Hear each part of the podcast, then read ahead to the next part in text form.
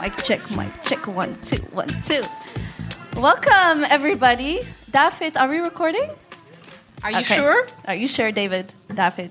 Thank you. So, um, welcome to Dipsaus, everybody. we are the podcast by and for women of color and anyone who is interested in a different perspective. And I am Mariam El Maslouhi. And I'm Ebise Wakjira Rao. And uh, welcome, everybody. Um, I know it's been snowing and it's cold outside, and we really appreciate it that you are all here. Um, so um, let's see. Uh, yeah, so this is our first live show in Belgium, actually. in 2019. And 2019. yes. Yes. So we're actually really uh, excited to to be here. Um, it's a good start off of 2019, although we know it's been a bit like bumpy, uh, personally, a bit bumpy. There's eye concealer here, as you can see. um, let me just, for those who don't know uh, what we do and what we stand for, is that we started Dipsaus podcast uh, two years ago with also Anousha Nzume who can't be here with us because she moved to New York, but she is still uh, she still calls in when we do our uh, studio shows. So we're gonna start recording actually um, this this week again, and we'll have new content. So we started off the podcast um, through getting to know each other just through social media. I think most of people nowadays, if you share a kind of perspective or share a, a idea that we, you meet each other at, at um, Twitter. And we thought, you know, we were having this WhatsApp group with five women of color and just making voice messages that were five minutes long. And I think someone joked, well, it would be a great podcast. And now here we are, two years, two years uh, later. So um, a little bit about how we usually do our live shows, and that's that we love to have a conversation. Um, uh, not necessarily asking questions, but when we do, it's more to explore. Uh, and Ebisa will tell you more about that. So, for our guests who are sitting here, please feel free to interrupt, disrupt, add to, dissect. And so, um, feel free. And for the audience, I think if I'm, I'm thinking out loud now, um, I think we still gonna decide to hold on to the questions until after, or else we're gonna, you know, if, if it was just a slightly smaller group, we would have let you join like live, but that's gonna be tricky. Editing, you mean? Editing, yeah, and oh, yeah, I edit everything, so I, uh, um, I'm, I'm gonna spare myself all that, uh, all that time. Um, I just want to say to you guys, guys, I'm sorry. Guys, gals, bays, them. yes. I just know. I, I just wanted to tell you guys, guys. Yeah. How do how do I? It's all good. We know Yeah. what about. Yeah, because we, we record this. We're going to we're going to um, broadcast it. I think in two weeks time. Yeah. Once you're finished editing. So if there's anything that you want to say now, which is only intended for this audience only, just to tell us in advance, and we'll make sure that it's not going to be aired outside of this place. So it's really important. I mean, it's, we we tend to say a lot of things when we're together, so we always edit out a lot of stuff. Just to protect ourselves, basically. Yeah, when we Protect do the the the, the the straight white man noises, that we, we edit out. Wow. We have enough enemies. Um, first off, we'd like to start with our guest who came from very far away. Can you please um, introduce yourself to our audience? And we do that usually with Dipsaus. We do that with uh, with this question that we ask in Dutch: Wie ben je? Wat doe je? En waar woont je huis? I don't know. Do I? Can I translate it for some of you guys? It means who are you? Where are you from? And where does your house live? Um, it's a literal translation. That's so beautiful, that last one. Where does your house live? Maybe I'll start at the end. She's a backward kind of girl. Um, so my house lives, I feel like, so I've been kind of like itinerant for the past few years, like traveling a lot, and I've had to kind of like cultivate home within myself. And I know that sounds like super like Oprah, super Iyanla Vanzant, but it's like it's a real thing. It's a real thing. Um, so I think, yeah, my home lives inside of me, um, and with yeah, the people that I carry with me, uh, both past and present, and potentially future, whatever that means. Um, what do I do? Oh, sis, she does everything. Um, I'm a performance artist, writer, and cultural worker. Um, I'm co-director of an initi- initiative called Anybody Zine back in South Africa. It's a publication and performance art uh, platform focused on embodied dance practice, um, embodied politics, dance, and movement um, in Southern Africa. Um, yeah, and I'm part of the the artistic team for Women and Children First. So I collaborated with the amazing team that put this together: Miss Russia, Miss Marike, Miss Camilla Give them a hand. Doing the damn thing, doing the damn thing. Bringing the queens from Amsterdam. We love you, we see you, we honor you. And thank you for finding us. For doing the damn work. Y'all are doing the damn work. Anyway, thank you for that. I'm part of I'm part of that team, so that's some of the stuff that I do. Um, I'm also launching a publication as part of the yeah tomorrow morning at 8:30. It's about like emotions and being sad and decolonization and stuff. Wow. Daily stuff, you know, during breakfast. advertisement I've ever heard. Um, so yeah, that's some of what I do. And then what's the first question? Who am I? Yeah. That's so lit. Um, so I am a gender non-conforming Xhosa Sesotho um, South African performance artist, writer, cultural worker who believes in the liberation of people of color the world over. Yeah, and that's my thesis statement, and I'm sticking to it. We endorse. Over to you. Oh god. I, I cannot match this energy, to be honest. Yeah. Yeah. Okay. Well, we have yeah, from Black. You you you you are from Black Speaks Black. You're Heleen Debeucklaere. Uh, Black Speaks Black. Which is true, by the way. What a do speak stereotype. Not because you're black, you speak black. But I'm saying, the thing is, we've we've known. I mean, we know each other. Yeah. We know of each other's existence for quite a while now, and we. I mean, we've known each other for quite a while now, and we really, we've always been talking about collaborating for I think a couple of years now, and it's finally finally happening. I and mean, this is the first time. So yeah, so we're really glad to to actually be here with you. guys. Yeah, I mean, we are too, right? What is this strange noise? Where is it coming But from? still, you ha- you still have to kind of. introduce ourselves. Yeah. Um, do you want to start? Why? I don't know. Do you want me to start? Yeah, start. So um, I'm Heleen Beukelaar. I'm a writer, journalist, kind of a curator too. Kind of, you aren't. Yeah, I guess. Just own it. Doing lots of stuff. Um, and I co-founded with Emma Lee. Emma Lee, sorry. I always say Emma and it's not right. Um, Black, Black Speaks Back, I think, um, two years ago now. Yeah. 2016. Yeah. And I'm, I'm going to let her tell the Genesis story because she tells it so much better than I do. Uh, but um, for the future, we are also involved with uh, Vooruit, where we are today. We co curated um, the Same Same But Different festival, and it's coming up in January. And it's going to be lit, it's going to be awesome. All You should all show up. I mean, if you want January to take the dri- drive. February. Okay. End of February. yeah. Gonna pay for my flight ticket. Gonna pay for my visa. I mean, Yeah, you know. like You you, should just ask those Vooruit funds, you know. Where's that white capital? And yeah, it's super. It's always awesome to be in Vooruit because I kind of grew up here. My father was involved, like from in Vooruit from like day, not day one because it's like super super old, but like when they revived it, uh, it is like low key super old. I mean, yeah. Um, I mean, my parents had their uh, 30 years marriage party in this room. wow. I mean, I even see people in this room who were there. Peter, I'm looking at you. I think you were there, yeah.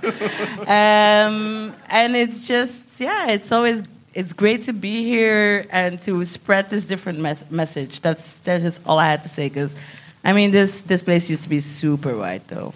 It still kind of is, but you know, we're changing that. Emma-Lee. So I'm gonna do the Black Speaks Back talking. Okay. Um, all right. So my name is Emma-Lee. Uh, I am from Holland, but I live in Brussels. Oh. so um, waar woont je huis? Where's your house Do I do I still have to answer that? Ja, waar woont je Um, huis? Ja. Mijn huis woont uh, een beetje overal. Oké.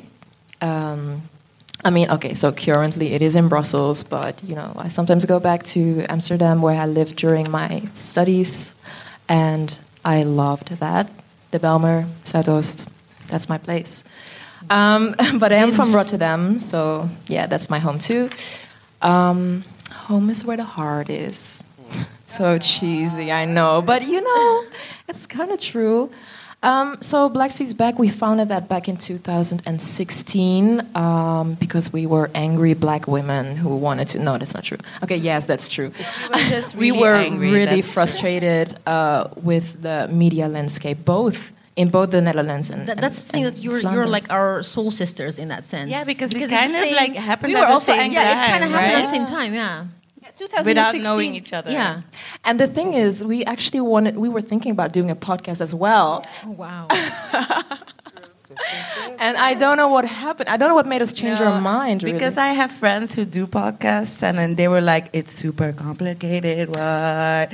And I knew a guy who who, who did films, you know, Okay, who was a good yeah. filmer, which is still very who is complicated. Christopher, who is still part of our organization. Yes. and that's why we decided to do video. And we thought it was the other way around. We, we, I think Anousha wanted um, video, and we were And like, I- it's just too complicated. And then exactly the other way I, around. I think one of our editing first, and Yeah, whatever. exactly. I think one of the first like bonus episodes we made was when Trump won the election, and then I just called friends and told them, "Can you just send me a WhatsApp voice message, and then I'll just make an episode out of it because we thought that, and then you just upload it. It's like we thought it was super simple. That was the. F- no, not one of No, the no, no, first, one like of the our first. fourth, like the fourth episode. We're just all WhatsApp messages oh wow. Yeah. because we're used to WhatsApp amazing. messaging. We're professional. We should do in that with like FaceTime and. we're, we're professional WhatsAppers.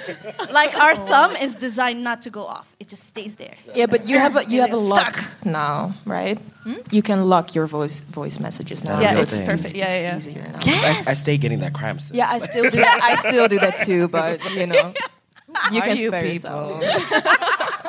I'm still someone who calls people. So annoying. It's such So an I get introvert. scared. Well, like why you why don't you send me a message before you call no, me? no, no, no, no, no, no, no, no, no, no. Let me explain the logic behind this, right?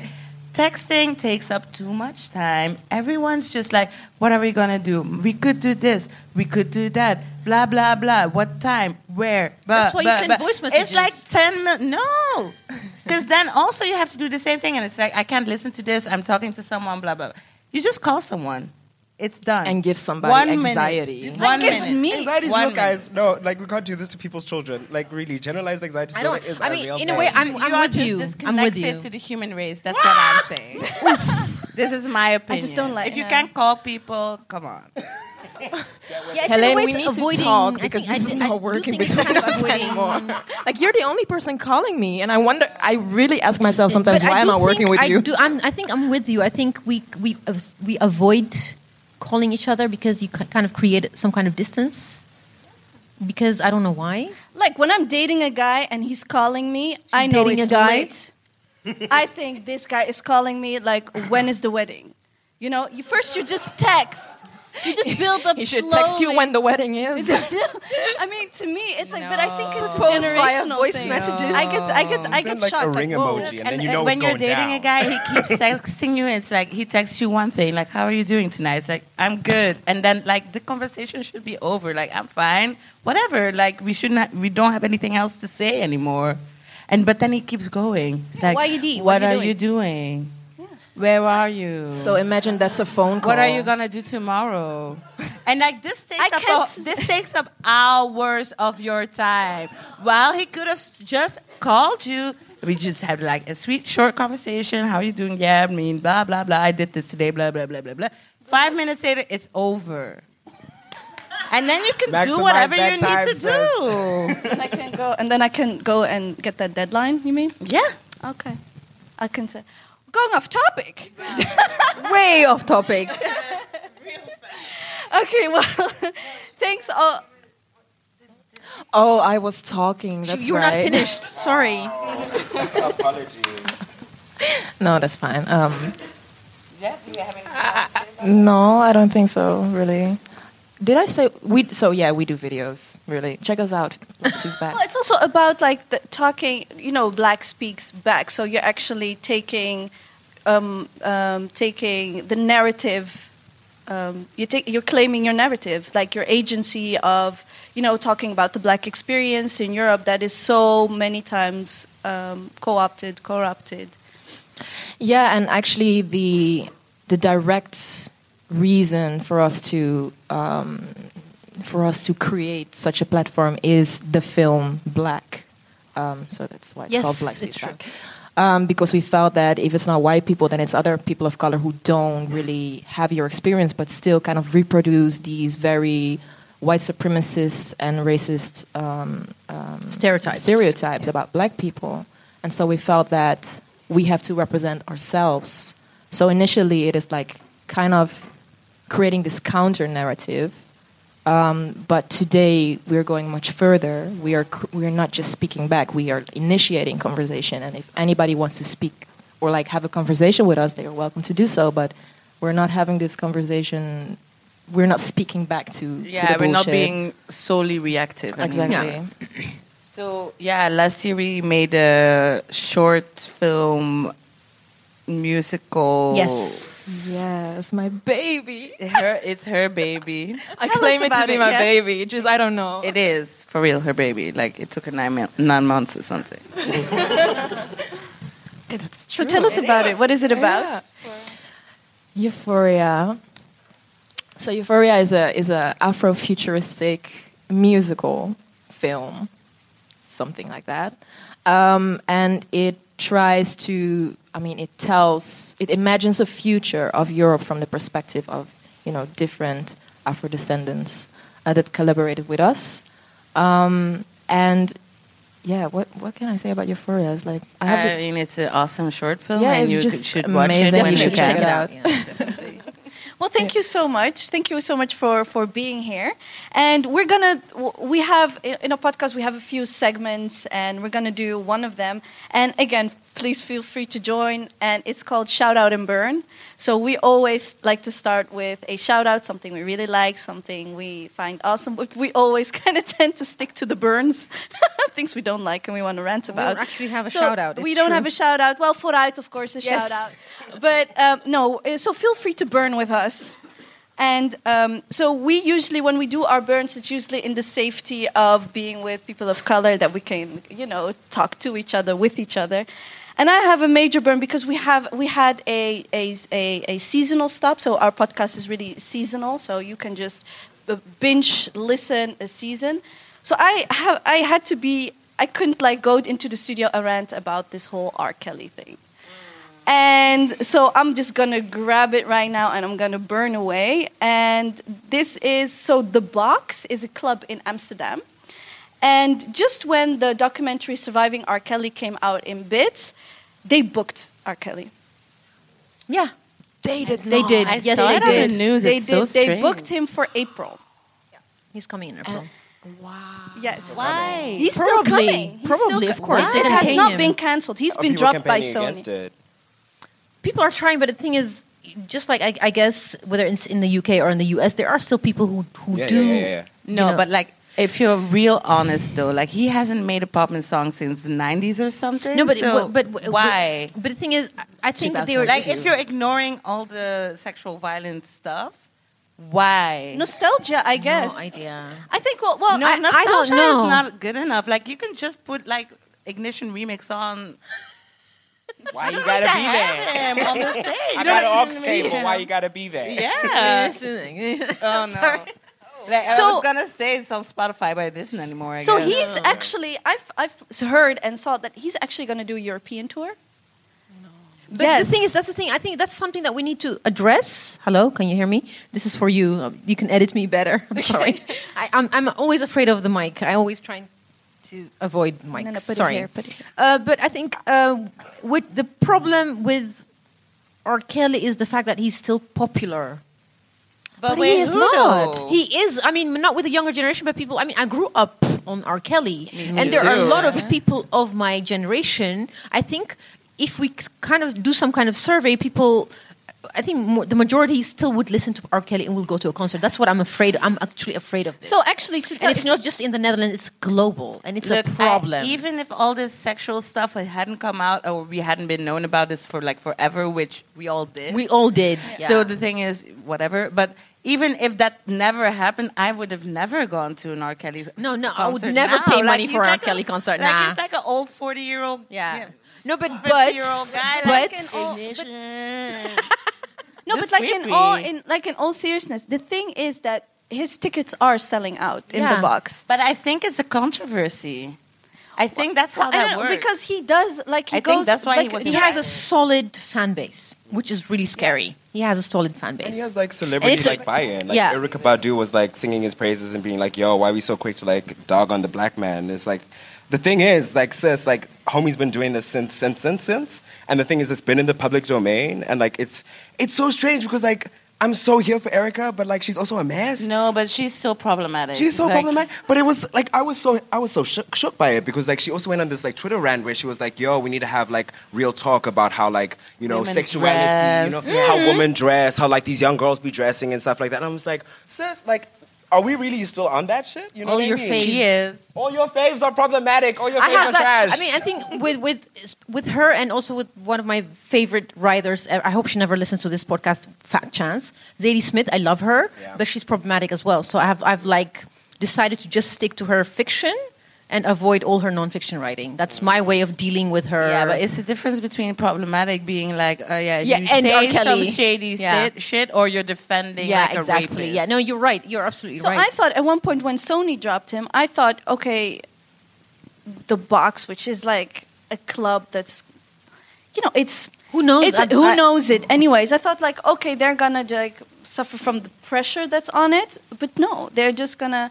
And I saw how the ticket sale went, and like two. So you have four four types of tickets, and the two most expensive are sold out. Yeah. I'm And not, it su- I'm just not to be to be quite honest. I'm just not surprised when I go to my hairdresser, and uh, I think it was three months ago.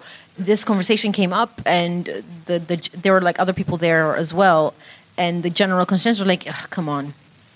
That's what they were saying. Oh, come on, he's a good artist. That was what people were saying, and I was like the only one saying yes. But so, I I'm don't- surprised. I mean, I'm I mean, not it's sad. It's, it's heartbreaking, but it's really So they're trying Yeah. with on all these, and I remember also Then I don't know why they have like in the Netherlands they also have R. Kelly Day in March. yes. hold up, hold up, Yes, hold up. yes, Let me yes. And, Like, and I when? remember, I remember two years ago there were black Dutch activists saying we should boycott this, stop streaming his m- uh, music, stop doing that, and then actually he still has that day. And on top of that, on a radio show, 3FM, white male DJs who had everything to say about this Algerian rapper who sh- who said like uh, like um, who was fem- uh, women unfriendly lyrics or whatever. You know they were gonna oh, no. vilified him in the Netherlands. They vil- but then they said, well, we're gonna play an hour of naughty music, which was was, was like music of R. Kelly and uh, music of like all these guys who are known to be abusers. All this, like it just like the last month was like the. I, I mean, we all know patriarchy, yes, but this in this level, like no one cares about black girls. Mm. Yeah, obviously. That's it. That was my only conclusion I could have. That's it. And that's not the and discussion that's 3FM being. is subsidized by the government. oh yeah, They and get millions per year. But wait, I need y'all to rewind. So this R. Kelly Day, like what? Like how, I know. I don't know. like how does it work? is- like is this so- a national public holiday? So Uh, there- no. no. Yeah, no, no, no, no, no. I'm thinking this is some Santa So Claus the- like no. redux. Uh, no, no, no, no. I'm like, what, what's, Listen, what's good? it's gonna turn. I'm, I'm pretty sure it's gonna turn into a tradition, or Yeah, all of a sudden and say, no, we've been doing this for it. So it's so you also have like. You have uh, so all the clubs have uh, are gonna celebrate then R. Kelly Day. They're gonna. So I went to Drake Day. Okay, I went never to, heard of this, to be quite There's honest. a Drake Day. There is I've also never heard no, of There's this. a No, Beyonce. I'm gonna be honest. I think Drake is gonna be next R. Kelly though. I think I'm, Yes, I have that he's been feeling as well. Yes, No, like facts like facts. he's he's creepy facts as fuck. even. Yeah. He- No, okay, he was hitting up like what's that queen's Jay-Z. name Like from that Jay Stranger Z. Things? When did Jay Z meet Beyonce? She was like she was 16, wasn't she? Yes. No, but that's when they went public. They knew each other even before that. No, they went public No, when it she was later 18, when they went apparently. public. Was it later? Yeah, she was uh, an adult. What, what- I mean, But she lied about her. That there's something shady going on there as well with Foxy Brown and Jay Z as well. lit. Yeah. So Foxy Brown. Remember Foxy Brown? Yeah. Google it. Google that stuff. I don't want to. You should. All your face are problematic. Oh, your I can't do face. it anymore. It's so What true. remains? No, what he- remains, there- though? yeah, no, That's, no, this is no why I listen to. Afrobeat only. Yeah. well, let me tell you about I mean, I mean, to be I'm honest, sure the there is like no, a there's whole a lot of shit. There's Yeah. a lot of shit. You know, at least you know. Gets to me. Yeah, it's it never gets to me. so I will never find out. Okay. That's not what how it works. No, this is how it happened with Junot Diaz, right? I was like, I loved him, his books, and I was like, fuck. Same Ian. I did not have that problem Ian with him. Buruma, same thing. Wait, Like, does like, everybody- why? wait, would Those two. I was like, I knew. I was like, I knew it. I didn't. We're Does everybody many know who No, I okay, Di- we're, it's too insiderish Does now. everybody know who Junot Diaz is? So he is a the hmm, of what was the- his He's famous? a Latin American uh, writer. One Yeah. of his most famous books is How You Lose Her and the Brief and Wondrous Life of, Of- Oscar Wao. Oscar Which Wao. was, I love that so book. beautiful. I never. I, I tried reading them. I could never go. You, and then I, I, I, could, I tried reading them. I think it was like maybe 15 years ago, or maybe even 20 years ago. And now, in hindsight, I was like, "You see, I knew it. Subconsciously, I knew it." No, you can see That it. Like he's one of those homies who's like Milan Kundera. Like, Yes. you can you can see the misogyny in the Exactly, writing. exactly. but, And like, I he did not like explains Milan it. Kundera either. This is the thing, and like unbearable lightness of being like, I knew Thomas was a bullshit. fuck boy from the beginning, and the way that your boy, no, you can see it, Holmes, and then like the way that he explains it, or like the way the, Yes. what's what's fucky about it is the way that the, the author co-signs it. So it's like Yes. he explains that he's like he's a romantic. He's just got that Yeah. red-blooded Latin, like you know, blood or whatever the fuck. And then like Sabine and I forget her um, the name of the wife. I think it's Teresa. Like they're literally just these foils. So they like you just read Mm. Yeah. about their trauma and you read about like how they're in love with this man and how they sacrifice themselves for this man. And it's, it's supposed to be this kind of like Grecian tragedy. But the only thing that is tragic is how like impotent this white boy is and how sad he is about like, oh my god, I can't choose who to fuck properly. Like, you know what I mean? And, And it's like, I'm supposed to feel bad about this, and it's all romantic. And the thing is, the gag is like, I was about it because I was like, this writing is actually fantastic. But like, the character is like a mess, and it's the same with. Um, what's his face? Uh, Junot Diaz. Like, Yeah. Yeah. because Yes. he's speaking about like Yes. the Dominican um, machismo culture Yes. and everything, and like he parodies it, but he also kind of deconstructs it, and like, and I see that, but it's like it's a similar thing with like this is the problem that I had. There was a performance last night as part of the program. Um, Daman Islam.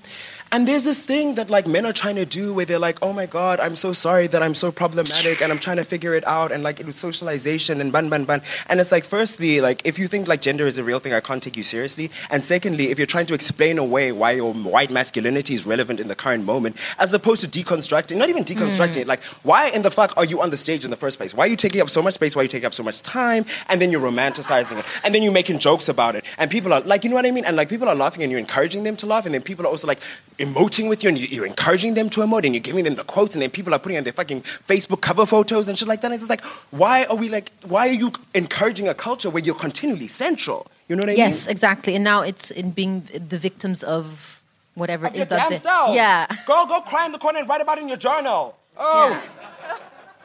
time's up. Your time was And, uh, again, I mean to to uh, how do you say it? Trek een parallelle trekken met. How do you say that in English? to uh, pull a parallel with. um, with R. Kelly and you know, Junot Diaz is that the Latin women around him have been complaining about him for a long time from the beginning, and nobody listened. That's also the problem. Moving on. Oh yeah, my burn. I have yeah, a burn. Yeah, yeah, yeah, burn. Yes. My burn is has to do with literature. Actually, it's a nice bruggetje. Bridge. um, there was this huge uh, interview uh, slash uh, reportage in the New Yorker uh, of Mar- Marlon James, the Jamaican novelist who won the Booker Prize for A Brief History of Seven Killings. It was titled, at least on Twitter, it was titled, the, the, the interview was titled as Why Marlon James Decided to Write an African Game of Thrones. What the F is an African Game of Thrones? I don't, I do not understand that. And by the way, he's Jamaican, so I don't understand. Imagine Yo, for one. Two, if-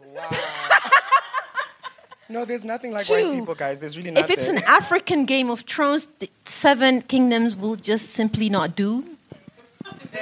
There's an entire continent. 54. It's going to be a lot of books. 54. there's gonna be a lot of kingdoms because per country there are probably more than seven kingdoms. so I was just like, I don't understand. And then I read the first paragraph, and my heart kind of, I mean, it was heartbreaking in a way because it tells about how his road to his journey to being a writer. And they cite in the in the first opening paragraph, they cite uh, his what his parents read and what he read, and they're all white writers. And we're talking about somebody who grew up in Jamaica. And so his whole reference point of reference is is the Western white canon. That's his point of reference. And then he writes an African Game of Thrones, whatever that means. But, is, But- are, are these his words or is it no, just no, it was the, way journalist's it, words? it, it was the journalist's words, but I guess uh, that's the thing. Or To is, it, is, is this how it's being promoted? yes, and he has a say in it. He's an he's a writer. He won the Booker Prize. He can do something about it. I'm sorry. That's that's like coming from the Why the are you making me so But unhappy? yeah, no, but listen, listen. African Game of Thrones. He shouldn't have said African. He could have said Jamaican. I don't care. Moving on. But why do black initi- initiatives always have to be like the That black copy of the white thing? Precisely because what, what what was what what kind of annoyed me was, for example, it's it's like it's a standard. Uh, how do you say trick which is used in in uh, in the publishing world where if there is a writer from any African country doesn't matter whether it's I don't know Djibouti or South Africa or wherever if they are not non-white because I do not consider Coetzee that's another story that we're not gonna do here. I mean you have Coetzee which is like weird. Um, they say that he is the I don't know XYZ of South Africa, or she is the Zadie Smith of Ethiopia, or and I think uh, it's also illustrative in a way because it's this famous quote, this famous quote by Saul Bellow, uh, who who was very contemptuously said, "Who's the Tolstoy of the Zulus?" As in, they don't, they don't, they're not worthy of writing a book as good as Tolstoy. And this Black American writer replied back. I'm going to quote him. He said, uh, "Tolstoy is the, the Tolstoy of the Zulus, but why? Why? Why would? Why should Tolstoy be the Tolstoy of the Zulus? Why Well, can't?" I, think, I think it's you know, it's- it's it's really it's, for me. It's like very annoying to why no, why is not uh, uh, Amos Tutuola the the Exactly. the whatever of the I don't Yeah. know the Welsh. well, this Yeah. has to do always. Why is uh, Chinua Achebe not the of the, the Dutch? It's always the other way around. It's, in order to uplift African writers, we have to reference white writers, Well, because we writers. do And it's live in a white supremacist world, and that is also it's- it's present just- I in. I didn't read the the, the review. I, I didn't. I couldn't go past the first paragraph. I was like, I can't deal with this. I don't have time. That was my burn. I have it usually when they say, "Oh yeah." Um, that, so before there was a Romeo and Juliet, there was uh, Majnun and Layla, and that and that and I always refer to, yeah, it's just like a story of Majnun and Layla, and they say, "Oh, you mean Romeo and Juliet?" I mean, no, I don't mean Majnun Layla. But I think we're well, wherever. I mean, if if we, um, well, four of us, if we live in in a Western world, I I, used to I I, um, I could I have to speak for myself. I used to think like because I was born and raised here, I would think like okay, this white supremacist, uh, you know, um, notion of you know referring to things would be just present here and and, and in the U.S. And if I would travel to to to Morocco, for example, where my parents were born, that you would still see the same thing where uh, because they are also being taught in a French way. So if you read French literature, you are a literature expert and that kind of stuff. So we cannot. It's not a vacuum that we live in that only stays here, but it's of course it's going to be in Africa. It's going to be in the Middle East, South Asia. I mean, and even if you look at uh, the education which is given in the former colonies of Belgium, it is more deeply col- colonial than, it, than it's than the education that's being given here. Yes, it's true. Uh, to, if you look at the cur- curriculum, just like which authors are celebrated, etc., it's just.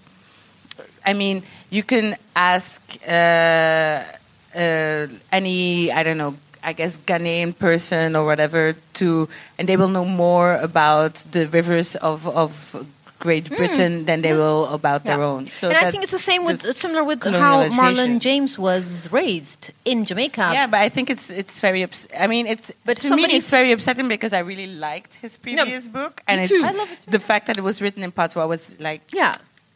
No, but that's the So thing. That, that's why I was like, I was like, not not you too. You know, that was my. we have lost another one. he has fallen overboard. this is how I feel most of the time. Like, The thing no. is, I, I'm still going to read. I think I'm going to read that. That I'm really curious as to what they. And when the New Yorker writes a profile, usually they really d- dig deep and they take their time. So I'm really curious. I was really curious about how they. But the setup was like they were just literally they were co- every literary per, uh, writer that was quoted in the first opening important paragraph. They were all Americans. no, no, no and one Shakespeare. author. No, no No, Jamaican no authors. Jamaican, right? And that was for me. I'm like, why are they doing this? Oh well. Well, let's keep the spirit. Okay. White supremacy. Do you have a burning burn? Is there something that annoyed you? Yo, Museum, there's so much that annoys me. Say it in a mic. All right, there's a mic. Sorry, yeah, I'm making your job so hard. Like it's over. Like, um, do I have a burn? Do I have a burn? Sis, do you want to go before me? I, I need to think of my burn. You also think of your burn. Yeah, that's a thinking. Hectic. on a daily. Oh no! I, and we give the floor to Emma. Take it away. I mean, that means that I, you know, I cannot think of something It's specific. okay. no, I've got a burn. I've got a burn. It's a very context-specific burn, but um, so wow, it's like. Are collective burns allowed? Like, does it have to be an Yes. individual? No, so anything is wow, allowed wow, at wow. Wow, wow, wow. Okay, let me balance y'all quick. Okay, so it's elections happening in South Africa. It's always a lit season, right? So there's this party called the DA, right? They're the like um, the kind of like white saviors of the country. And what's lit about the DA, they call the Demo- Democratic Alliance, right? And they're the official opposition party of the ANC. ANC is the political party. Nelson Mandela took us out of what, what, what, what, what. Have feelings about that, but cool. Democracy, great. So Democratic Alliance, they come about, and the thing about the Democratic Alliance is that they're actually the um, they, they took on the baton, the political baton from the National Party, and the National Party were the, orca- the orchestrators and the architects of apartheid, right? But that's like a, a history that we just like sweep under the rug, and white folk are like, no, Democratic Alliance, they, they're led by a black man, it's not a white party. Cool, it's fine. People that used to be part of the National Party are still part of this party. It's fine, great. So now it's elections, and it's election campaign time, and ban, ban, ban, ban, ban. And okay, so I live in a place called Plumstead, and it's like a more integrated kind of like neighborhood and so they have their like placards on the on the street lamp posts and everything like you know go go and vote. Let's make sure that we vote. Let's have a, a free south africa for all. That's the narrative in plumstead where it's kind of like mixed and there are quite a few people of color.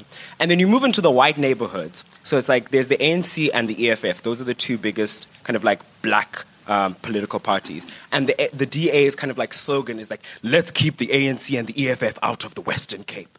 It's so lit. Like, and it's like, it's such a, it's such a direct kind of like, um, it's directly targeting the white demographics Yes, that live in these neighborhoods. whistle. And they're Yeah. like, it's that dog whistle. And it's like, because the EFF are the political party that's been really pushing this agenda of land expropriation without compensation. So it's that, um, that kind of like, um, political and legal initiative where people who owned land before um, colonial interjection and before apartheid um, can go back and claim their land without the people that are currently settling there being compensated by them personally. There might be compensation by the government. They're still working out the the fine details of this. And it's super important because the majority of people that live in South Africa do not own the land there. 80% of the land is owned by white people. The majority of those white people do not even live in South Africa.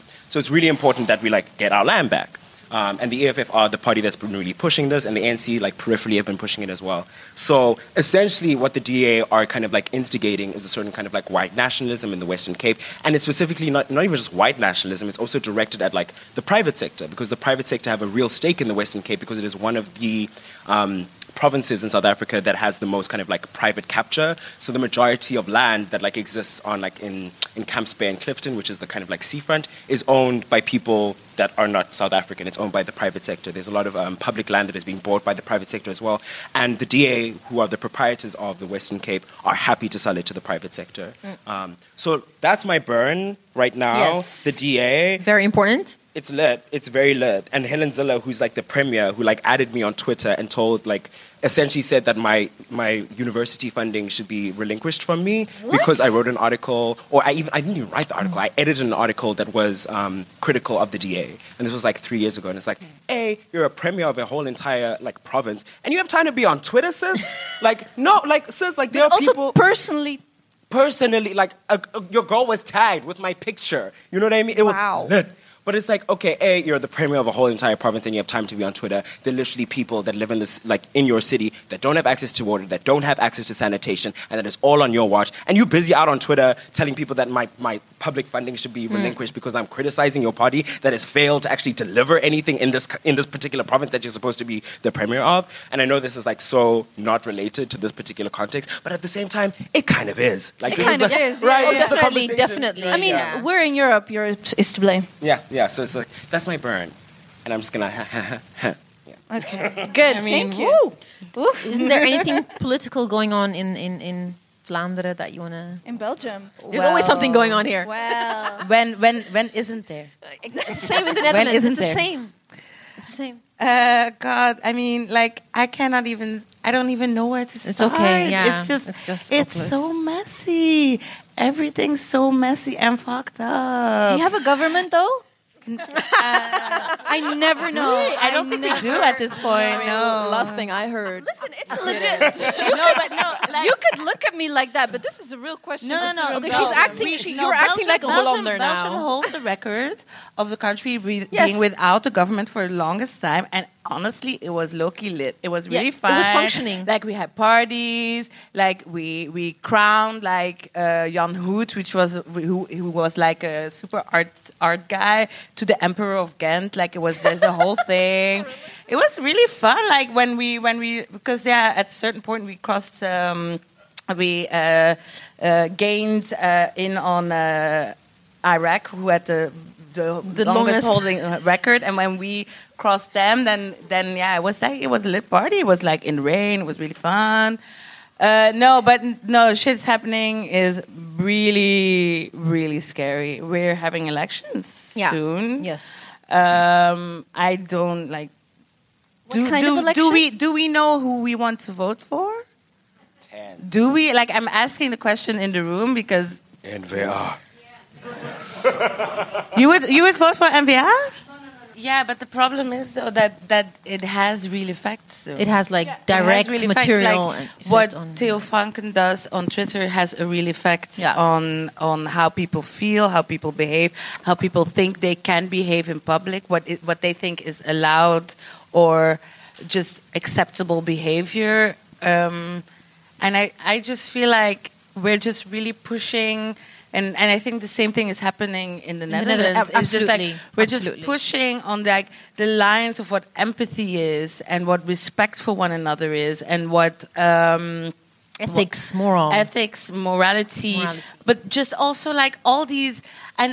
and Look, I'm not a huge fan of like enlightenment and like saying that it was the best time ever or whatever, because I feel like a lot of racist ideas came from the enlightenment, Enlightenment. period. But still, like we had some good things came out of it. Like we do get like the Gen- the ideas behind it bring gave us the Geneva Convention, etc. And I feel like all this what these parties are doing is they're moving to the right, and they they just keep saying like. Well, we can mess with that law, like we can mess with that other thing, like we can just move that around a little bit, you know. And in the end, it's just like what what what remains. You, what you're trying to like, what little progress that Yeah, was made in the past 50, 60 Ja, years after the Second World War is, eh? hè? Is being yeah, yeah, just eroded. The, the, the state and its laws and the, the ones we should follow and our politicians should follow. Because I don't know if you followed this, but there's this whole thing with visas and corruption and all this stuff. You know, I mean, the largest party in the Netherlands, VVD, is also the most corrupt. Every year there's a corruption index. It's been ongoing for I don't know how many years. They're always the most corrupt um, Party. Party. So it's just it's it's hope it's hopeless. And the thing which which is really tiring to me at a certain point is just like people are just saying you're you're, you're just polarizing, you're polarizing, you're doing this, you're doing that, you're saying this, you're saying that, and I'm just like, I Loki, I'm not like we used to like be able to say these things just like we should respect these laws, we should respect other people. That's not a polarizing thing. Like, respect human rights, respect children's rights, respect all kinds of people's rights, you know. But then, but then, like, our government or our leaders have gone gone to the right so much that now you're saying the same thing, and it's like identity politics, you're polarizing, all this stuff, and it's just. I mean, I'm scared to be honest. But like also like unpopular opinion, but like I wonder if just by virtue of the way that the thing is structured, like even with this kind of like this thing of like you have a you have a stake, you have a vote, you have a like I think it goes to what Najiba was saying about this thing of the distraction. You know what I mean? So it's like to a certain degree. So I'm just like I'm seeing it like I'm peripherally following what's happening with this kind of like environmental movement that's like really big with the with the, the kids in school and they're not going to school and they're like protesting because like if there isn't a planet, like you know how we like if there isn't a planet, what's the point of going to school, right? Um, and that like that kind of fundamentally changes the game. You know what I mean? Like when we talk about like the intersections of like identity politics and all the things that we face, like they're kind of like the, the the nexus of that is the planet. You know, it is survival. So like that really gets to the heart of it. And then you have these kind of like politicians that are like coming coming back at them and being like, "Yo, no, we have like tips and tricks for how you can like save water on our website." And it's like, you know what I mean? Like I was talking to my partner Yan about this, and they were like, "It's like me knowing how to save 15 liters of water with my bucket in my shower is not going to like put a dent in what like the, the private sector is doing with like the fucking fracking and all that like that kind of stuff."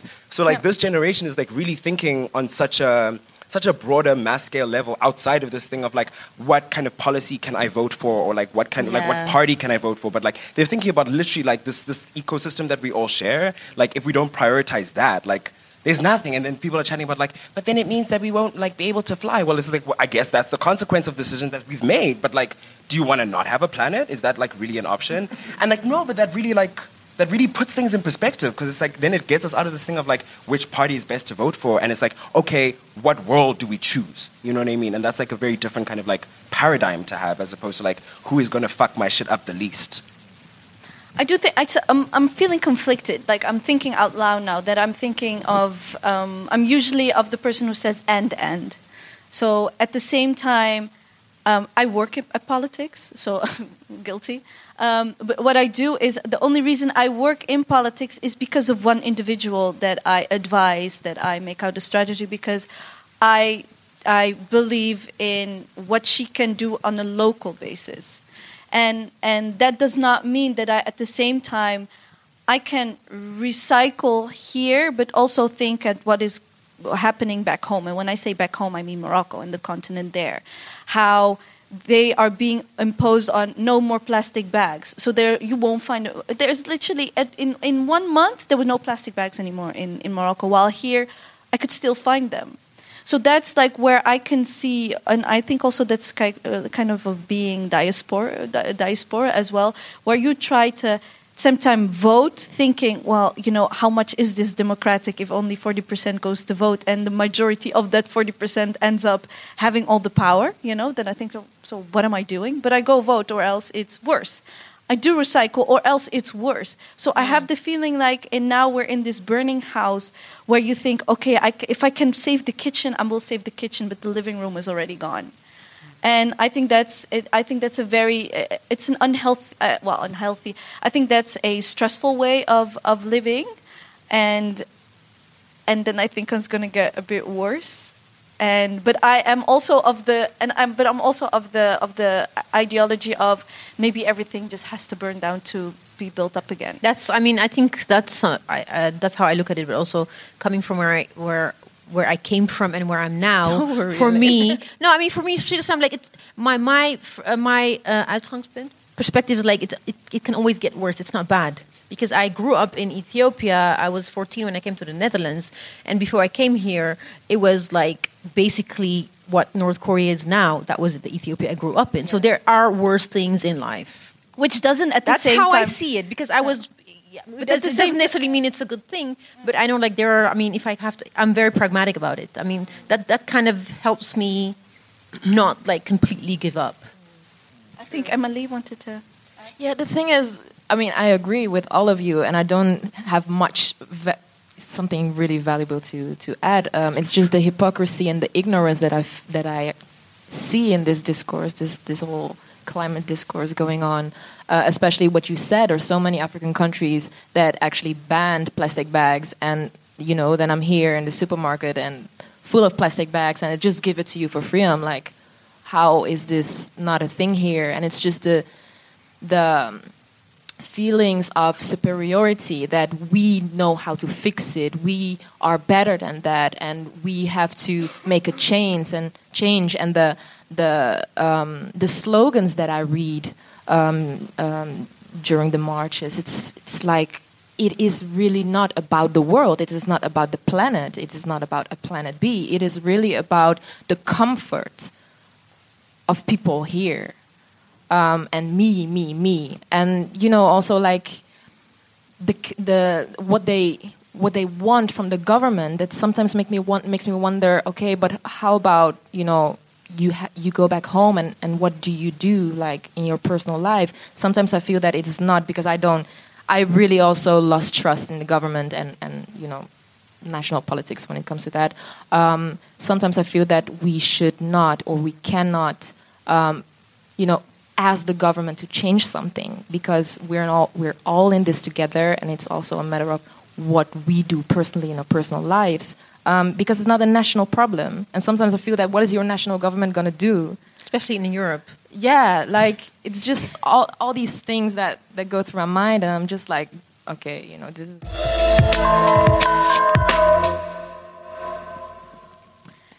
Okay, so that was our burns.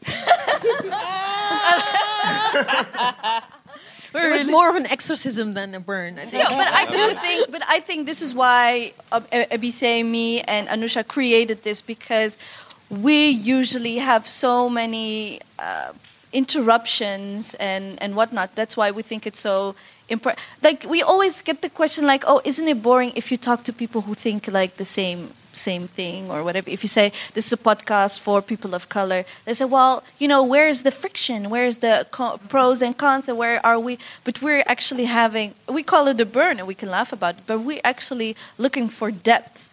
We're actually in depth. Yeah, we're going in depth, going for depth, for diep te gaan, hè? En uh, we duiken erin, hoppakee.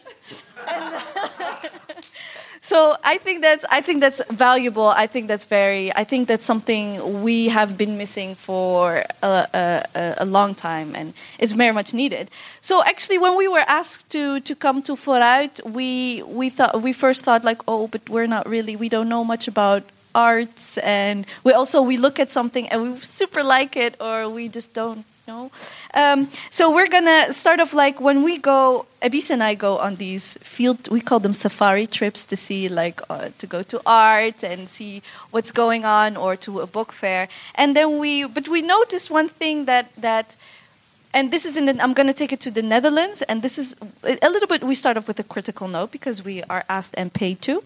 Um, what what is happening is with these kind of things like we are a Dutch podcast asked to talk in Belgium and it, at first we were asked to talk to two um, international artists and the first thing we thought is we actually get annoyed when this happens in the Netherlands when we're in the Netherlands we're a, a Dutch podcast but because we talk about the Dutch context and we're actually criticizing that we don't tend to get um, invited um, yeah. But who does get invited are people from the UK or the US who can talk about the ra- racism very, very, very, very far away. So we can talk about that very far away, but not like criticize actually the, the, the, the, the problems that are going on here. So we really, that's why we insisted on uh, Heleen and Emma-Lee to be here, so we can actually explore that um, if there's a thing as also as people of color, as black people, if there's an international privilege going on. That we we were interviewed by, for example, a Belgian big newspaper. The last time we got interviewed by We don't black- get interviewed in the Dutch newspapers. never- they bash never- us, so Yeah. it's weird. So we were, but because we are a Dutch podcast and we talk about Dutch racism, we are kind of safe to interview. We were kind of safe to be invited here. So is it something like, and, and I would like to ask you, is it some because when you go home, or home, or where the, where the heart is, or for example to South Africa, can imagine you're being treated the same way. That, for example, if we were invited to go to South Africa and talk about, well, you know, about uh, the, the the land and how um, the private uh, uh, it's becoming um, Privatization. uh, privatization, and you wouldn't be invited to talk about it, that would annoy you, and we would think, well, yeah, that's rightly so. And that's, I think, that's what we wanted to start off with our talk. Like when we talk about women and children first, we think, is it also something we can say our locals first? I think, yeah, locality is quite an interesting question and, and, and proposition. Speaking from like my experience, what happens like with me in South Africa, so like I was telling you about how like on a political level there's like a little bit of lambasting um, that I experience sometimes uh, from being like vocally critical. Um, but then this other thing happens where like because there's such a capture of South Africa by white capital, Yeah. there's a foreign within the local. So like I get invited to like speak at like these like private art centers that are pretty like white centric. Um, to speak about decolonization and to speak about like blackness and racism and blackness in the arts, um, and I, I get asked to like write about like black artists a lot um, in publications that are owned by white um, people. Um, so it's kind of like the Dutch. yeah, so it is like Similar things happen. yeah. and I guess it's like kind of internal. You know what I mean? So like. I, I, I wouldn't necessarily get like asked to speak at like a political rally or something like that or like get asked to give my opinion um, on that level so when it's like when it has to do with like domestic affairs somehow i'm not i'm not a go-to but when like there are private initiatives involved because there's no like there's no state stake there's nothing for them to lose by like having me speak critically about them or whiteness or so it's like it's weird because like whiteness does this thing where it like it pluralizes itself but it never pluralizes people of color. So white people like people of color are monolith and white people are like all different sex and different you know so like even within south africa like private whiteness and public whiteness are two kind of different things you know. So like me criticizing public whiteness in the sense of like the state is a problem but criticizing private whiteness not necessarily so you know. Um, and i guess the same can be said for like my relationship with like Western Europe, like getting invited to like be part of like watch and talk residencies and other kinds of residencies, and getting invited to be part of a program like this to like feedback into like what is Yeah. the decolonial discourse Yeah. here and relating it to my experience. I guess there's like a, a step of remove that my perspective gives, um, which makes I don't know, it makes my criticality a safe kind of criticality. It's not as potent because it isn't as rooted here, and there isn't the necessarily the the worry that like my presence will be ongoing in the way that might do something. I don't know. That I, I- I see I see that. Yeah. I mean, um, it is what you're describing and what you're saying as well. Is it is quite virulent here, especially when it comes to Belgium being like kind of uh, a non-existent country and always like just always being subservient to other identities of uh, other national identities um, in general. And it was interesting this this summer last year we interviewed uh, Gary Younge for um, Black Speaks Back, and he just said like you know every country has its own kind of its own flavor of racism, you know, and everyone always either does like um, a battle of which one is the worst, or has a battle of we're doing better than the other ones, right? So that I see this happening a lot between uh, the Netherlands and Belgium, for example. Uh, I guess I don't know if the Netherlands are playing so much. I think the Belgians are playing more. I don't know. Um, Playing, you mean? Can you elaborate? in the sense that I don't think the Netherlands are really looking at us that much. No, well, I, th- I think well, I think my sister lives here, so we compare, and she has small children. No, so but I mean in media. In Oh, in media. So Oh, like, no, it's absolutely like, very For example, in yeah. the Zwarte Piet discussion, it's like, oh, we're doing so much better than the Netherlands, and I'm like, not really. Not really. though. You're avoiding it. Yeah, you know, no. like that, that kind of vibe. And, and I d- I don't think the Netherlands are really looking at what's happening in Belgium No, when it comes to no. Zwarte Piet. But um, to say it's not always the case. So, for example, in this situation, when we're here in Vooruit, we uh, are participating in the upcoming festival. So, in that sense, I do feel like we are being appreciated. I did, I did do a, a program at Muntpunt, for example, library to like I still haven't answered the email. Yes, but it, you're way too late, like months too late. So it's not happening anymore. Like we already bought the books, ABC. You're too late.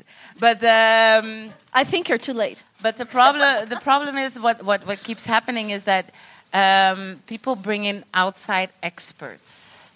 And that is that is what is frightening to me. So when it comes to, for example, the so-called decolonization of the Africa Museum, is something uh, not only. First of all, what they do is they work with insiders that are institutionalized, and then they bring in outside experts, and it's like Why? why? You, you have a huge community here that is so deeply linked to this story, but you cannot work with them because they are too critical of your work, of, of your work, what you're doing. So you replace them with other people, just always othering, you know, going further and further and further along. Um, the same thing happens in institutions, just uh, invite, always inviting people from elsewhere, um, even to the point where uh, when we're talking about this whole decolonization debate, when uh, let me give you an example: the whole restitution debate. So uh, the You mean reparations? restitution of uh, African art. Yeah. That's Yeah. interesting. So Yes. a public letter was written.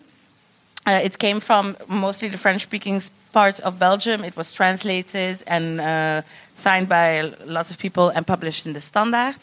And the next thing, uh, so it was just the question of can those works of art or our, you know, like our patrim- patrimoine uh, be returned? You know, is there a way to do that? Especially because lo- we're talking about also human remains, so skulls, uh, skeletons, etc. Um, and the immediate reaction from the people who are controlling these things, like in the African Museum, are is like, well, this is the diaspora asking for this. It's not real Congolese people. Like, what? The, what is? What? What are? What the hell are you saying? but at the same time, they use the diaspora, which is like this new concept, Yeah. you know, that they use. Yeah. Um, in, in, in this debate, like the diaspora helped us decolonize um, the museum, so Which- we are all right now. Which- which is- so which isn't it's true. Double standard. which isn't true. So then what they do is just they always just keep switching it up, you know, like they, They, always they shift just, the goalpost. yeah, just even just like oh yeah, you know this diaspora group is becoming too critical. We're just gonna invite people from the Congo who are you know like preoccupied with other shit. I mean, if you follow the elections and stuff, you know. So I think it's just not. It, it's very creepy how they keep switching it up on us, and we. I, I have to say I've been quite lucky, but I have to say also I think it has a lot to do with mixed race privilege, from my part, and having a Flemish name and you know all this stuff. Like it also has to do with that. It also has to do with power positions and me coming from a certain uh, different power position than other people. So I, I, I mean, I have to say, I'm. The last year has been eye-opening to say the least. You have all these institutions who want want to do something about decolonizing, uh, want to do something around race, etc. And what they do is they So, and, oh yeah, the, uh, and every bio has and- intersectional. yeah, and then they and, Yeah. and and then all they do is invite people from Britain.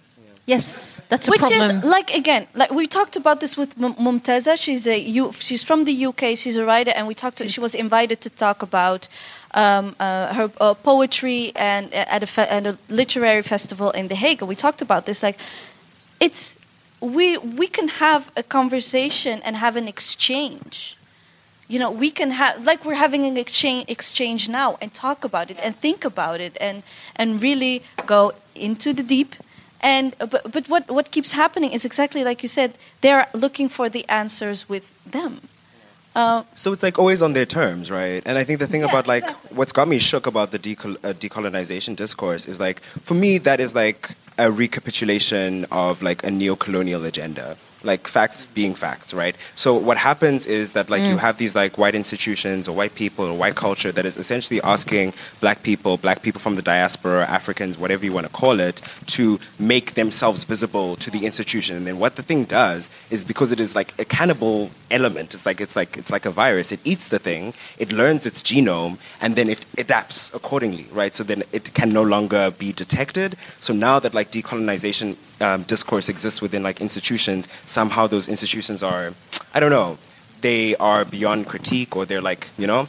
And the thing is that like Yeah, a thing- thing cannot like look at itself. So like there's there's a problem there. And the thing is like with the whole like um, co-option of the decolonial discourse, like if you follow where the money goes, and I think mm-hmm. this is what like it comes down to at the end of the day for me. If like if you have a festival like say at the Vooruit about deco- decolonization, the people that like Vooruit is like responding back to or like reporting back to in terms of like their finances, in terms of their funding, are majoritively European funders. You know what I mean? So it's like that money circulates within Yes. Western Europe. That money never like it doesn't Exactly. go back to the It's- it's- it's it money doesn't- laundering- It's money laundering. it's money like- laundering. and it's with good intention. It's not to say that the intention isn't there, but No. the fact of the matter is, if there's no kind of repatriation to the colonies, I don't understand how we're talking about decolonization. And you can't tell me that by virtue of inviting individuals from Africa, that is a decolonial gesture, when colonization was a structural implementation. It wasn't individual. And You know I even mean? if you can't even get them here because there is no, they're not allowed visas. I was. With I what wanted happened to with same, talk. same, but different yes. with Fossal, you know, so I really like- wanted to talk about that. That's something that you mentioned at the beginning of the conversation, and I want to make a distinction between when we ask, like when when we complain about, especially on colonial uh, and colonial colonial Europe. I mean continental Europe. Ah, Same, same, but different. same thing but different. on continental Europe, um, you can just say colonial Europe. let's just say, let's just, heart of darkness. let's just do it. Do Heart of it. darkness. Do Anyway. it. Um, The White Walkers. but I do think that we. Sorry. I couldn't. I'm so sorry. Hate crime. the Game of Thrones of Africa. We should build a wall. Oh, Jon Snow. okay. Oh, but by the way, when we started the podcast, there was a white man who listened to the first episode. He's like, "Oh, these they're just laughing. They're laughing the whole time, like now." No, what I wanted to say was I think we do need to make a distinction. I think us, Belgians and the Dutchies, Dutch. um, that when people, when experts, I think my main beef is usually not necessarily with UK to a certain extent, but usually there are like US experts who are flown in and then they come. I guess, I guess Belgium doesn't have enough money to do that. Yeah, but what you know what I mean in terms in terms of authors, I can tell you like if they come to the Netherlands, then the ticket, the train ticket from Amsterdam to Brussels is very cheap. So then that's when they end up. In the, I mean, Ange- Angela Davis, she was like touring whole Europe. She didn't come to Belgium. she didn't. No. Really? Not to Brussels. Nobody cares about Belgium. I mean, honestly, we all know this to be true. Oh. I mean, where like is Belgium. it even? No, is I'm- it a country? speaking of Angela, it's a province. It's just, Of the it's Netherlands. Just a place like the, a place. Very tense. It's gonna be, guys, they won't be black. Won't be Are you, are you comfortable there in the middle? I think I'm so afraid. Yeah, but what I'm trying to say is like I do think that it's, it, we need to make a distinction between uh, somebody like yourself who has to apply for a visa and the chances of you getting that visa is quite difficult. Whereas if you're an African American uh, writer with like you're like instant you're an international bestseller or an artist even you have your American passport. It opens doors. And I do think we need to make that distinction when we say like, what about us and the locals, and you're ignoring us. I do think we need to make because it's much harder from for people, artists, makers from the global south to actually come to colonial Europe and you know be love part of the that. conversation. I but think we even need- apart need to from make that, it's not. It's it's also the, the the perversions also lie in the policy itself. The fact that there is money for first it was feminism, then it's intersectionality, then it's diversity, and now it's decolonization. While what are we talking about when we speak of decolonization? And that is really that's what really hmm. frustrates me. And it's because there's capital incentive. Like all of those Exactly. initiatives were like cap like there was capital there was capital viability to them, right? So like there was a way to like mobilize them to some kind of like capital. So maybe end. we should decolonize decolonization, Oh God. or like stop the colonizing of decolonization. But I also think, I think in, in, tired. in a way, also people who, would, I mean, there's always this good intention, which is part of the conversation, and I think that what uh, what I've le- realized these past three four years is that even if there is een potje geld, like there's this pot of gold for diversity or decolonization, there are certain things that you have to fulfill or fill in uh, forms or speak the language of that specific fund sure, for sure. in order to get that funding. And if you don't know, you have a brilliant idea, but you don't speak the language, you don't get the money. And that's also a huge, Yeah, that's- huge problem that I we need to think that's- address. That's, kind of what also like is what we were trying to, to do with Black Speaks Back, and what we're still trying to do is just make it so that we can just bring people kind of into that in in use our knowledge and then take people along you know Yes. like people that are that are amazing that are doing amazing things but are doing just things on their own and and and, and being super successful at it and I don't know. I, I mean, even while I'm saying it, I'm just also wondering why do we why why do we need that recognition? Why do we need to give? Uh, I mean, if you know what I'm saying, like people that are working in the margins or in certain niche communities or whatever. Why should we bring them into the mainstream? And that's not Mm. Yeah, even yeah. that's I not mean, even that's- necessary. But and that's a question we ask ourselves also a lot when we're doing our work. But um, I just think it, I just think it's important that we keep. I mean, when we're when we're talking about decolonization, when we're talking about what what that means in in an institution, in uh, a museum, in I, I don't think you I don't think I, lit- I literally said like decolonization is a verb, is a werkwoord, like it's something we work at. But I don't think there's an, a finished product. Yeah. I don't think there ever will process. be a finished product. It's just something you have to go through. And at the same time, like I mean, even now, I'm always there as the outside consultant, as the outsider being brought in to to you know change some some some things. I think you can relate to the situation. I think you too. but yeah, yes, yes. But we're not in the institutions. I am as of first of January.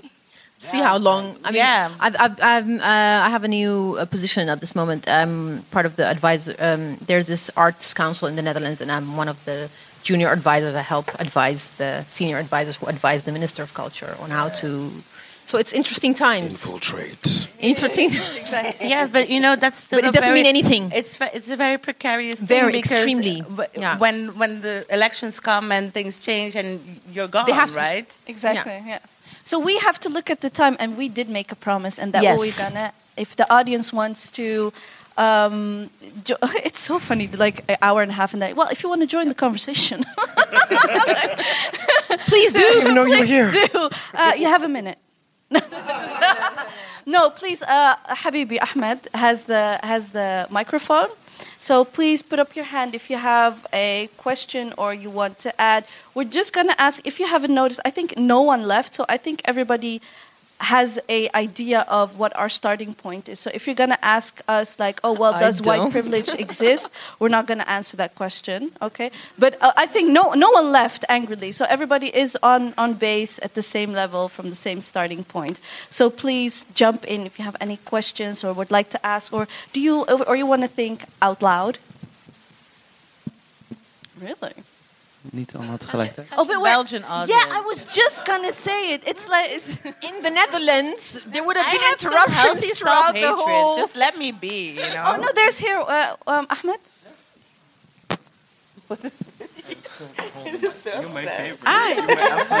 Okay, that's right. Please say your name. What you? Hi, my name is Evelyn. I come from Bolivia. I'm 32. I live in Belgium since uh, I'm 24, so I kind of have to adapt me. And I have this question always in my mind: is when you immigrate and you lived in your hometown in your country for so long, you have your ideas, how you've been formed, your religion, your culture, actually. But now I kind of feel like I lost my identity because these new ideas of being with people with a different backgrounds, like you guys, I feel like I have new ideas, new mentality, uh, new goals, uh, diversity. I, I think I actually grow up here, but when I come back with my ideas to my home, it's like I get confronted. Do you have the same when you get back to I, I don't know, to Morocco and you have new ideas and uh, you want to be revolutionary and, and you end up like confronted confronted with the big wall Well, the thing that really for thank you so much for that question. I think it it, it to me and actually I talk to the well I talk to you every day. Uh, we talk to you about like We about- what's up every day. We do not talk. So the thing is, when when I went through phases of identity, where I always thought that it was going to be that it's a thing, that it's either um, either you know you're either this or that and growing up post 9-11 i'm a post 9-11 generation where i had to go through puberty um, after that happened so there was the question of well, oh, everybody around me is telling me I'm Muslim and I'm this and that, so I must be Muslim. So that was my identity. Afterwards, I thought, no, the Arab Spring, I'm an Arab, uh, that's my identity. And then afterwards, I actually dug in. I thought, well, maybe I don't have to choose. And all these ideas keep piling up, which creates what is me. And the thing that when I go back to, I still say I go back, I'm second generation, I was born and raised in the Netherlands. The thing that really had the most friction was when I um, um, said, um, so we're from the south of Morocco, and I discovered, well, I'm black. I'm an Afro Moroccan. But what happened to my lineage, what happened to my family was either Arabization or erasure from, from whiteness from the French. So and and I think when I go with that idea to my family, that's when I when they call me a radical or they call me a bit silly or why would you ever want to identify as such? And that is something I am still discovering, I am still reclaiming, and I do that with Gnawa music that is black Moroccan music. I do that with reclaiming in, in braiding my hair. So it is in those things, but at the same time, it's also just speaking it, it out loud. And I think it's a continuous journey, and I think that test it out because I have been testing it out, and and I think it has also created this special relationship that only belongs to me with Morocco. So usually my relationship would be through my parents and through all my family that lives there. I don't have any family here, just for my sisters and, and brother. So it also I have a unique connection now to Morocco because it's different now, and I can imagine maybe you have new ideas that you got here, and that creates a different co- uh, connection to you with uh, Bolivia. But that's how I kind of, and I'm still rediscovering it, and I'm still. But this is the phases that that. How long have you been in Belgium? well actually, I, Being I mean, eight years of my life, which I've been formed as an adult here. So Yeah. my Yeah. childhood, my yeah. yeah. So, yeah, I but I it- think yeah, it's, yeah. it's it's very difficult. I think um, I came here, not here, but the Netherlands when I was 14, and for a long time I was Ethiopian. It was easy to just identify as Ethiopian being uh, in Europe, but um, gaandeweg. Uh, along the way. along the way, I mean, um, I came of age in the Netherlands. I went to, I finished the second half of my high school in the Netherlands. I studied in the Netherlands. I started working. So when I went back to um, Ethiopia for the first time, they were like, Faranj. Faranj means white person. They're like, you're born. I'm like, no, I was born in Addis. That was like my first. I was very defensive because I'm like, but I'm one of you. But like, but yes, but you're you've become too westernized, and that's something that I had to accept as part of my identity. I can't just claim 100% Ethiopianness anymore. I haven't lived there for a long time, so that's something that I had to, um, how do you say it, have peace with, vrede mee hebben. Um, and it is very difficult and it's very painful. It's extremely painful, but it's something that I had to just accept because my uh, life in the West in the Netherlands is very, very, very different from the life that my aunties and cousins and nieces are leading. So I can't claim that kind of. Yeah, because you. It's yeah. difficult for me I to just say like I'm one of you. It's not. It's not fair. I think it has to do with me also that I had a lot of survivor's guilt because m- most of my cousins, you know, they were the only. My dad was the only one who thought I'm going to try this Europe thing out and stayed. No one uh, else did that. So I can see, uh, you know, my family members who look like me, who are my age. And how can I claim full Moroccanness when I haven't had their experience? When I actually had a you know relatively consider you know comparing to them a comfortable life so that also makes you you know realize your your position your privilege and then you cannot say we are the same anymore and it's painful yeah what about anything you want to? I mean, if you're mixed race, it's just Yeah. that's that's all of your reality all the time. All the, yeah. Yes. It's not like there is a place. There's no. I mean, there's no authentic self or something where you can say, "I've lost that." You know, like you've never had that. I don't know how you feel about this, but uh, hmm. and and for me, when it, it came up to being like changing your political ideas and change, uh, you know, getting to know different things, like it's been really, really interesting. The conversations that I've had with my father, who is a white man, and my mother, who's also a mixed race woman. So we, the conversations we have, I mean, it's literally all the time. It's all the time, and it's it's a, it's okay because we're like very political family and we like to like have fights about these things and it's all in good fun and stuff. But I know that I know that my father has hurt me. I know that I have heard him. I know I've heard my mother in saying certain things, and the vice versa. I don't know if you have a similar experience, but what you say that you lost identity is this identity, this fixed identity, never existed for us. I guess. Hmm. Yeah, when I grew up, I thought there was this fixed identity because you know, you, as a child, you live in this bubble and you can be whoever you want. Um, I mean, also, yeah, black children are not seen as an as a threat. So it's you know, you grow up and all of a sudden you're that black person, and there's a problem with that. Whereas you know, as a kid, I was oh that cute girl with the nice hair, and you know, so everybody wanted to hear my stories. Everybody wanted to hear where my dad is from and so where I'm from. Um, so that is quite messed up when you grow up and have to change your whole, you know, sense of self, really. Um, but then, yeah, I think I really recognize what you what you said, but also there's a difference because my dad um, is a migrant and is fully Ghanaian, which which makes it different because we're having we've never had these conversations about race or racism or colonialism and we're starting to have them now and then you know i feel that sometimes i feel that yeah we can talk about this now. And then he tells me why do you have time for this?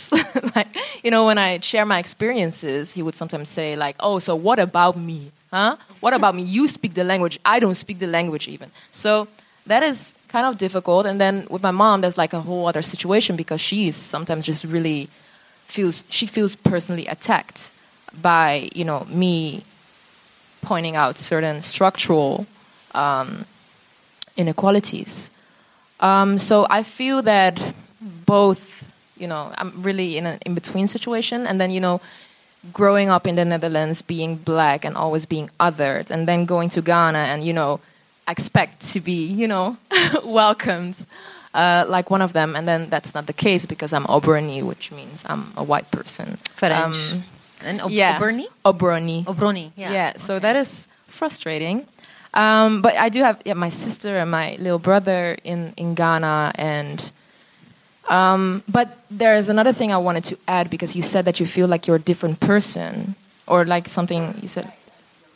You're changing your mentality. You- yeah, that's what. And yeah. then, then, then suddenly you are being treated like European, and I'm, I'm not European. I'm, Yeah. I'm from here, and Yeah. but you speak different language. You you can adapt to a different culture, so you became half half European. I don't yeah. know.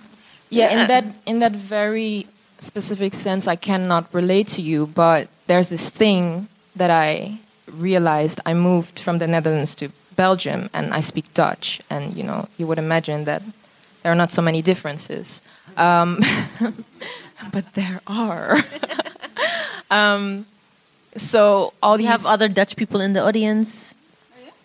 Okay, that's amazing. hey, friends, fam. um, no, but um, so Fanon said, Frantz Fanon, I don't know if anybody is familiar with his work, uh, but he said. Who is he? Kidding. I mean, he I don't know her. anyway, I mean, no, we cannot be like that. Not everybody knows. Um, so he wrote that speaking or learning, especially speaking a certain language, also means inheriting that worldview, the worldview that you know is embedded in that language. So he was speaking of uh, French and the francophonie, but I think that's also very much true for accents and dialects and you know little difference between the Netherlands and, and, and Flanders because I try to kind of adapt to Flemishness and yeah. You know, when I go to the I Netherlands, didn't. I know, but that's the thing. When I go back home, they're like, "Oh, you speak differently." I'm like, "Nah," because they are still laughing at me. Um, but yeah, I tried. Um, but the thing is that it's it's the it's in the in the minor things, and people notice that I've become milder. Uh, I've become less critical, even, and I really hate that. I feel that I've really adapted to somehow, to a certain extent, to Flemish mentality.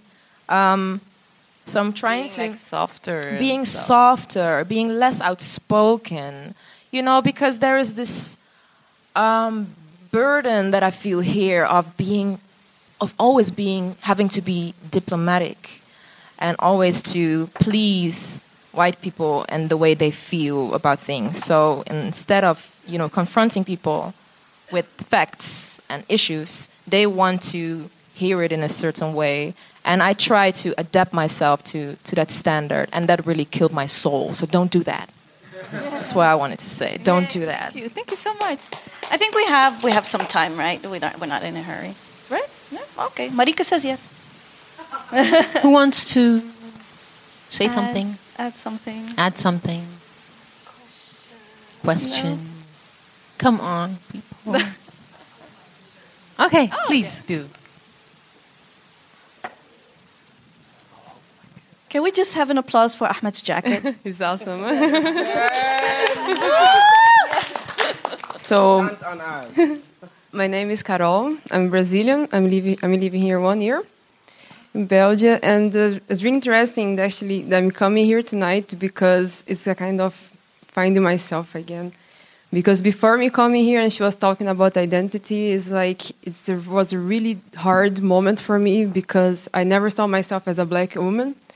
And then when I decided to write my thesis about uh, the black women in Brazil, I discovered how difficult it is when no one talks about it, and how difficult it was to me to accept that my, because we have different ways of being black, and how my way of being black was seen as a sex person. So no one was seeing me as someone that could write thesis, but someone that could samba or something like that. And it wasn't different for me when I arrived here.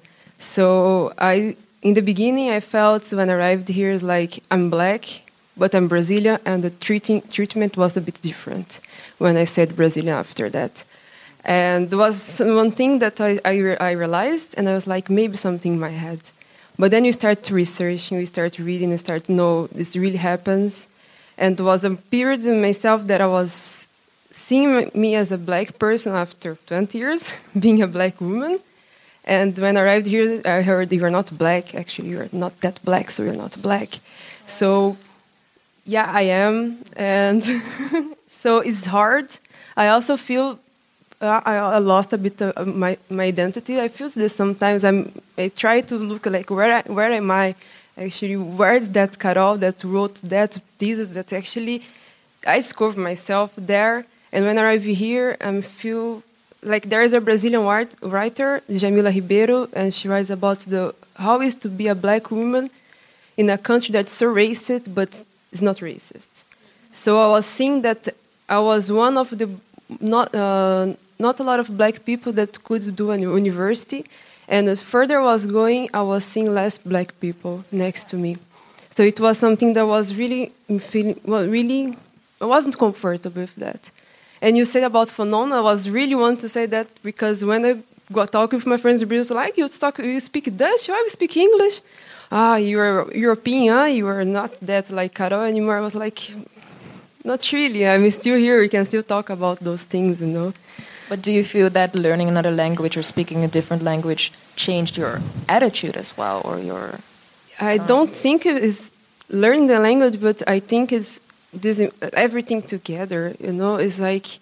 So this Djamila Ribeiro, she said like how your body expresses like what the word brings to you, how you are in this environment you are. So when I was there with people that like here, I was like, okay, I feel comfortable to put it outside again. But in this time that actually I wasn't having this type of talking, I was like, yeah, I don't feel comfortable. I don't. I actually I even don't think if my ideas are true or maybe don't worth this attention, you know. So now I hear, you know, there are people that think like me. It's a hard, this It's a hard find yourself, but it worth it. It's hard, but yeah. That's beautiful. It's hard, but it's worth it. Yeah, yeah, yeah. Thank you so much. Thank you. And I think we're, I think we, we, and that's why we think again, like uh, when she said there are so many different types of, of, of being, being black, is that we haven't had i mean we're we're yeah well we're surviving basically. And that it's hard to have the time and the energy to like explore and think about what are all those different types of of, of being black. And I, Heleen Heleen was with us in in the studio and we actually did a very interesting and open-hearted um, conversation about that. And I think once we we're we're not all the same. But then again also a little bit yes. And i think i can relate so much to you know when when i i i, I tend to say that i am afro moroccan because it's a different type of blackness than i get treated differently um, for that kind of blackness that I have than from a, a black refugee from um, from Eritrea, for example. I mean, when you it changes when you land here or when you walk the street here is how you're being approached. So I can imagine I'm I'm I'm exoticized much more than than I am a, a threatening black woman. And that, and that is the way I look. My uh, the futurism, colorism, is all something we still have to dig so so deep in, but in the safety of each other, in the safety of um, um, of um, I want to say sisterhood, but in siblingnness to be. Uh, so I don't know. This is something. I, am I'm, I'm very curious. I'm, I I was thinking like, oh, what what was going through your head if you hear for people who are in Western Europe? Because I always used to think must be so nice to just you know have your you have your nice identity that you're um, either South African and you're born and raised there, and that's the best thing you know, and visiting sometimes. Like I have sometimes with Moroccans that live in Morocco in a quite comfortable life. Sometimes they dip into Paris and then they go back without even identity. What, what what's, what's that? Is that something? Is that a thing? Yeah, I mean, I think the South African situation is not necessarily indicative of the rest no, of the continent. No, I don't think so. It's like it's quite yeah. particular. Yeah. Um, but I can say that, like, in terms of identity, it's lit. Um, and it's lit because of like the structure of things. So, like for example, if you want to get into a university, um, you can only write your final exam in either English or Afrikaans. Those are the only qualifying languages. We have 11 official languages. So there's Xhosa, Sizulu, Sesotho, Tswana, Venda, Tsonga, etc., etc. The only languages that you can write in are English and Afrikaans um, in order to get into a university. Um, so what that creates is like this dynamic where like I I started out like when I was before the age of like five. I was fluent in Xhosa and Sesotho, um, but then my parents started only speaking to me in English because they worked really long hours and there was no one who was taking care of me who spoke fluent English. So in order to get into a good school, they had to make the choice to speak English to me. Um, so I lost my fluency in Xhosa and Sesotho. So like English is the language that I, I dream in and that I think in and that I like feel in, um, which is super intense. Um, and then my second language is actually Afrikaans um, because that was my that was the language that I was learning in school um, as my secondary language. Um, so then like it's like English, Afrikaans, Xhosa, Sesotho, and Xhosa and Sesotho. The only reason like I have access to them now is because like I made an effort to like put Yeah. myself in Yeah. communities where people are speaking Xhosa. My mother made an effort also as well to like speak Xhosa to us as much as she could, you know, just to give us that like. Um, and it's also like that's hectic as well because like in South Africa, like or at least in Nguni culture, and Nguni culture is like the it's Xhosa, uh, Zulu, Sesotho, and Ndebele. Um, and your kind of identity is patrimonial. So because my name Kopano Maroga is a Sotho name, so I'm Sotho. Um, but because my mother spoke Xhosa to me, and she's a Xhosa woman, I speak Xhosa better than I speak Sesotho. So there's this like when I go back to like the Yeah. Sesotho family, but like like why you know why is this the language that you choose over your your kind of like Yeah. You Yeah. know. So there's that matrix, and then it becomes really interesting when I come to a country like Belgium. Um, because of Afrikaans, I can understand. you Yeah. know? And that is lit. Because it's like, no, it's super lit because it's like, this is the language that like oppressed my parents. They couldn't like, um, my mother had to teach herself maths because her teacher refused to, to teach her in a language other than Afrikaans because that's how the Bantu education um, system worked. Um, but then that's the language that's giving me access in Western Europe. You know what I mean?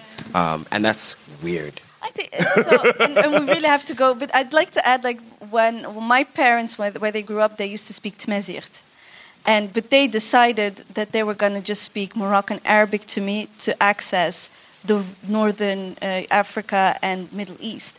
But now I end up talking to my uh, Iraqi um, neighbor, but I can't really communicate with my aunt.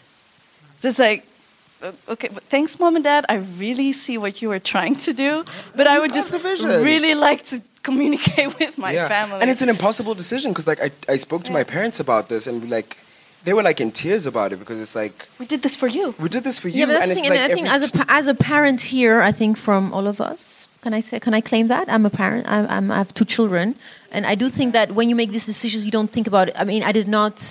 Uh, um, I think as a parent, I'm, I'm trying to maybe defend also my own parents who made me um, learn Amharic. We have this similar dynamic in Ethiopia, but it's not like English or French, but it's like the Amharas, and then they they they oppress all other I don't know what 56 languages. I'm not kidding. But um, and my parents made the, the conscious decision to to not teach me uh, Afan Oromo but Amharic when I was in Ethiopia, and and I used to resent them until I became a parent myself, and that's when I realized that they were simply thinking in terms of survival and what can I do for my children to make it easier for them than it was for me. That's the only thing you think about at that moment. Like I want my children to have it less difficult than I had it. That's the first and foremost. It's not an excuse. I but mean, it's, I, I, I understand that, but the jump is also being made like, oh, we're not going to learn any African languages to our children. We're just going to Yeah, make sure that they're def- of- fluent yes. in, in uh, Dutch or, or Yeah. French or whatever. And for someone um, who, like, not to explain my whole family history, but uh, let's just say, like, colonizers stole my mother and brought her to Belgium. Um, she was never raised in Rwandan culture which is now for her and for me very and for my sister a very painful experience because we do not speak in Kinyarwanda. We we have family there. We cannot talk to them Yeah. because they do not speak French or English. Like there's just and also when you say this thing about Fanon, like um, speaking the language is is part of live, you know this this lived culture, uh, especially when it comes. I don't I don't know about other countries, but when it comes to Rwanda, it's like. You know, Kinyarwanda is a very powerful language. A, lot of like sayings and a lot of culture is put into the language, and it's also like people are saying like you cannot, if you d- are not taught Kinyarwanda as a child, you, You will never, never master that yeah. language. It's so hard. So it's like for us, it's just, it's just, yeah, it's just lost, Yeah. you know. Yeah. and it's the wound that like never heals. Yeah, It's, No, it never- it's, and it's this is something like- that that is just gone and yeah. will never be there and it will never return and and and yeah this is how yeah. Yeah. this is how you get whitewashed But this you is know? the thing that, but I wanted to like get back to one thing you were saying about um, uh, Afro Brazilian uh, life. I was also wondering, like, if you are here and you say, like, I mean, I could like, if I see you, I would like could say could say like, oh, she's like a mixed race girl. In, in, We've come to the end think of so, our yeah. live show. We want to thank you so much. Thank you so much, Kopano, Heleen, and Emma-Lee.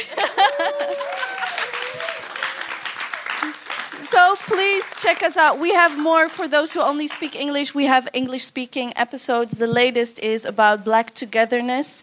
Um, hope you find it interesting. It's you can find it on Spotify, iTunes, and our website is uh, dipsaus.org. Thank you so much for coming. I hope this inspired or is gonna you're gonna go home and just sit and contemplate and um, and Start we a podcast. or start a podcast. Yes. Start a video channel. Thank you so much. And can we just like chill a bit here? Is that okay? And we talk. I'm so interested to talk to people, or if you want to ask questions without a microphone under their nose. Thank you so much, Ken. Thank you.